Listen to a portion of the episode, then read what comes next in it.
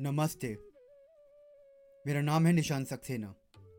आइए सुनते हैं चाणक्य नीति। यथा चतुर्भि करकम परीक्षेत। निर्घर्षण छेदांत पड़ानने तथा चतुर्भि पुरुष परीक्षते त्यागे शीलेन गुणेन कर्मणा। अर्थात, जिस प्रकार सोने की परीक्षा चार प्रकार से की जाती है। उसे कसौटी पर घिसा जाता है, काट कर देखा जाता है, तपाया जाता है और कूट कर उसकी जाँच की जाती है। उसी प्रकार मनुष्य कितना श्रेष्ठ है, इसकी पहचान भी चार बातों से होती है। आचार्य के अनुसार इन चारों प्रकार से की गई परीक्षा में स्वयं को सिद्ध करने वाला व्यक्ति ही खरा है।